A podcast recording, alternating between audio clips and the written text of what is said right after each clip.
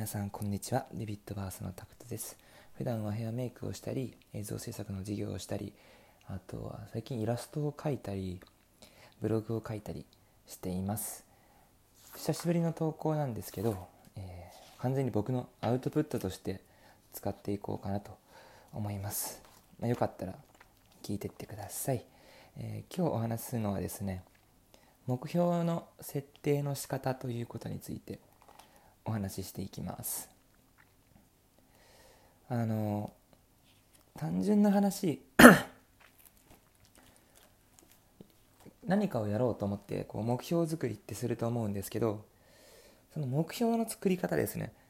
非常にあの間違ったケースが多いなっていうお話です。結論から言うと目標を作るんだったらまず目的を作るっていうところからがスタートになります。ダイエットとかが分かりやすいかもしれないですね。例えば1ヶ月や2ヶ月で1 0キロしたいだったら1ヶ月は1ヶ月で5キロずつ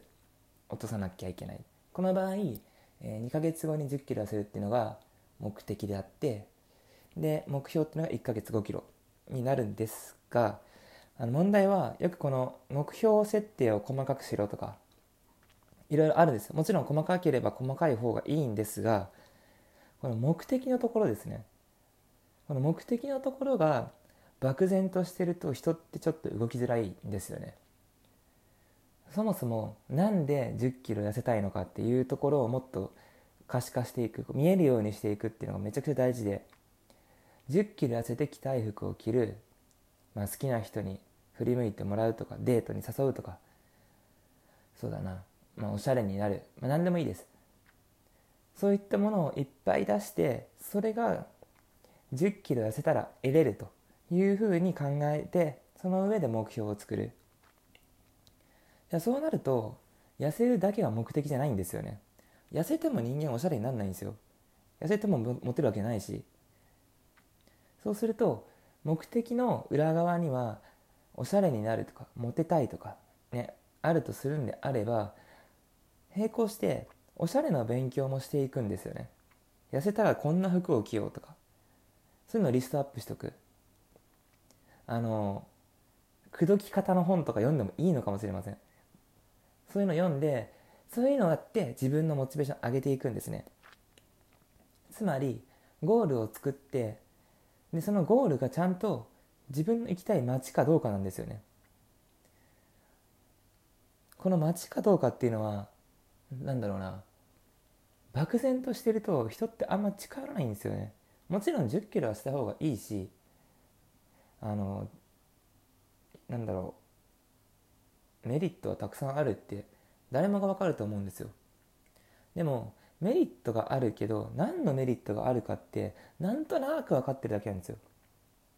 人ってあのなんとなくのものにはなかなか手を出さないんですね。これ自分の思考もそうなんですよ。なので痩せた先に何があるかとかを決める必要があります。旅行とかでも同じですよね。海外旅行で海外旅行をするのに、えー、100万必要だと。で100万貯めるためにはじゃあ1ヶ月10万貯金すると。で10万貯金したらまあ10ヶ月で100万円貯まるわけですよね。でじゃあ100万貯まったら海外に行けるのかというとそうではなくって100万貯まった時に次絶対問題が出てくるんですよ。例えば仕事休めないとかもそうですしあと、まあ、今回みたいなコロナで海外行けなくなるとかもあると思うし必ずどこかでこういう計画ってこうトラブルが起きるんですよね。何かしらの。その時の対策も取っておくっていうのがすごい大事なんですよね。じゃあ海外に行けないとか長期の休みが取れない時はどうしたらいいんだろうと。もう1個は仕事を辞めちゃうっていうのもありだと思います。海外旅行に行くそれまでに100万円貯める。でここで仕事を辞めて海外に行く。全然ありだと思います。仮にコロナみたいにじゃあ飛行機が飛ばなくなっちゃった。海外に行けなくなっちゃったっていう時はじゃあ何をするか。その100万円で何をするか。置いとくのか。それとも例えば近くの国内旅行に使うのかそういったことまで決めておくのが計画なんですよね。やっぱり頭の中で作る計画ってものすっごい適当なんですよ。人が思ってる以上に。意思だけで計画って遂行することができなくってそもそも何をどうすればいいのかっていうのをしっかり決めていくことが大事なんですね。でも多くの人は100万円貯めるって決めた時に1ヶ月10万貯める方法をまず考えるんですね。で大体貯金です。この貯金するじゃあ1ヶ月10万ってことは1日大体、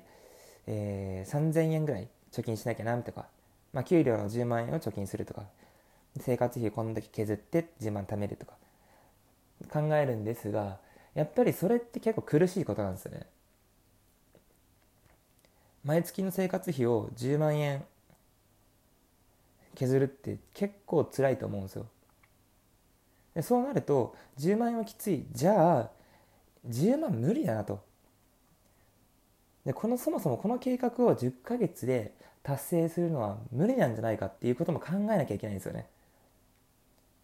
じゃあ1ヶ月いくらならいいんだろう。いくらなら自分の生活が保ててストレスが抑えれてで海外に行けるんだろうと。いう時ね次にあ仕事増やすんですね。バイトしたりとかですね。でそれもありです全然。ありなんですけどあの大体の人はですねこのやり方するとうまくいかないんですよ。これなんでかっていうと目的を達成するために何かやることを増やすっていうことは必然的に今までやったやってた何かが減るってことでそれもしかしたら睡眠時間なのかもしれないし食事の時間なのかもしれないし自分の好きなことをする時間なのかもしれないしそういったものをそぎ落として新しいものを入れなきゃいけないのにそこをちゃんと自分で理解せず何か新しいものをポンと入れると今まで大事にしてたものがなくなってることもめっちゃあるんですよね。取りこぼしちゃってるっていうところ。逆に言うと海外に行くっていう目標まずこれが何で海外に行きたいのかを決める。でそのためにはどういうアクションが必要なんだっていう行動ですね。で目標を決めて行動をする。でやっていくわけなんですけど 計画っていうのは基本的に修正がつきものなんですね。絶対に。バイトする。でストレスがたまる。でご飯いっぱい食べに行っちゃう。結果お金たまんないとかね。そう目標までお金たまってない。そうなるとそこでああ私ダメだってなっちゃうんですけどそこはダメだってなるんじゃなくってそのやり方は間違ってるんだっていうのをどこかで考えなきゃいけないんですね。1ヶ月やったら自分の予想した貯金と実際の貯金額。であと何かをやってる時目標に向かっている時っていうのは楽しいはずなのにストレスになっていると。そこは何か食い違いがあるんですよ。計画と行動の。どうするかっていうと計画そのものを見直していく。あバイトするんじゃなくって自分の今の仕事の給料上げた方が早いかもしれないとか、まあ、副業した方がいいのかもしれない。ね。何でもいいんですけどそういったふうに考えていく目標作りっていうのはめっちゃ簡単って思われがちなんですけど作るのはねあの達成するの難しいってよく言うんですが達成できない人はやっぱり何のために今これをやってるのかっていうことを考えきれてないなっていうところです。あの目標っていうのは未来のために今何をするかっていうことなんですね。明日これをしようって決めるのはタスクであって明日これがあるから今からこれをしようっていうのがやっぱり目標達成していくコツなんですね。つまり目的も細分化されていくんですね。海外に行くためにいくら貯めるいくら貯めるいくら貯めるっていうのが毎日目的で今日こんだけ貯金するために私はこんだけの行動をする。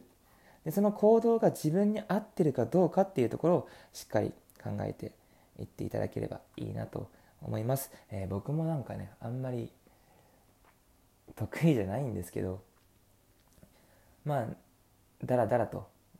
やりながらこう基本的に3日に1回ぐらい自分の計画を修正してもう一回練り直したりとかしてるんですけどやっぱりそういうのを繰り返してると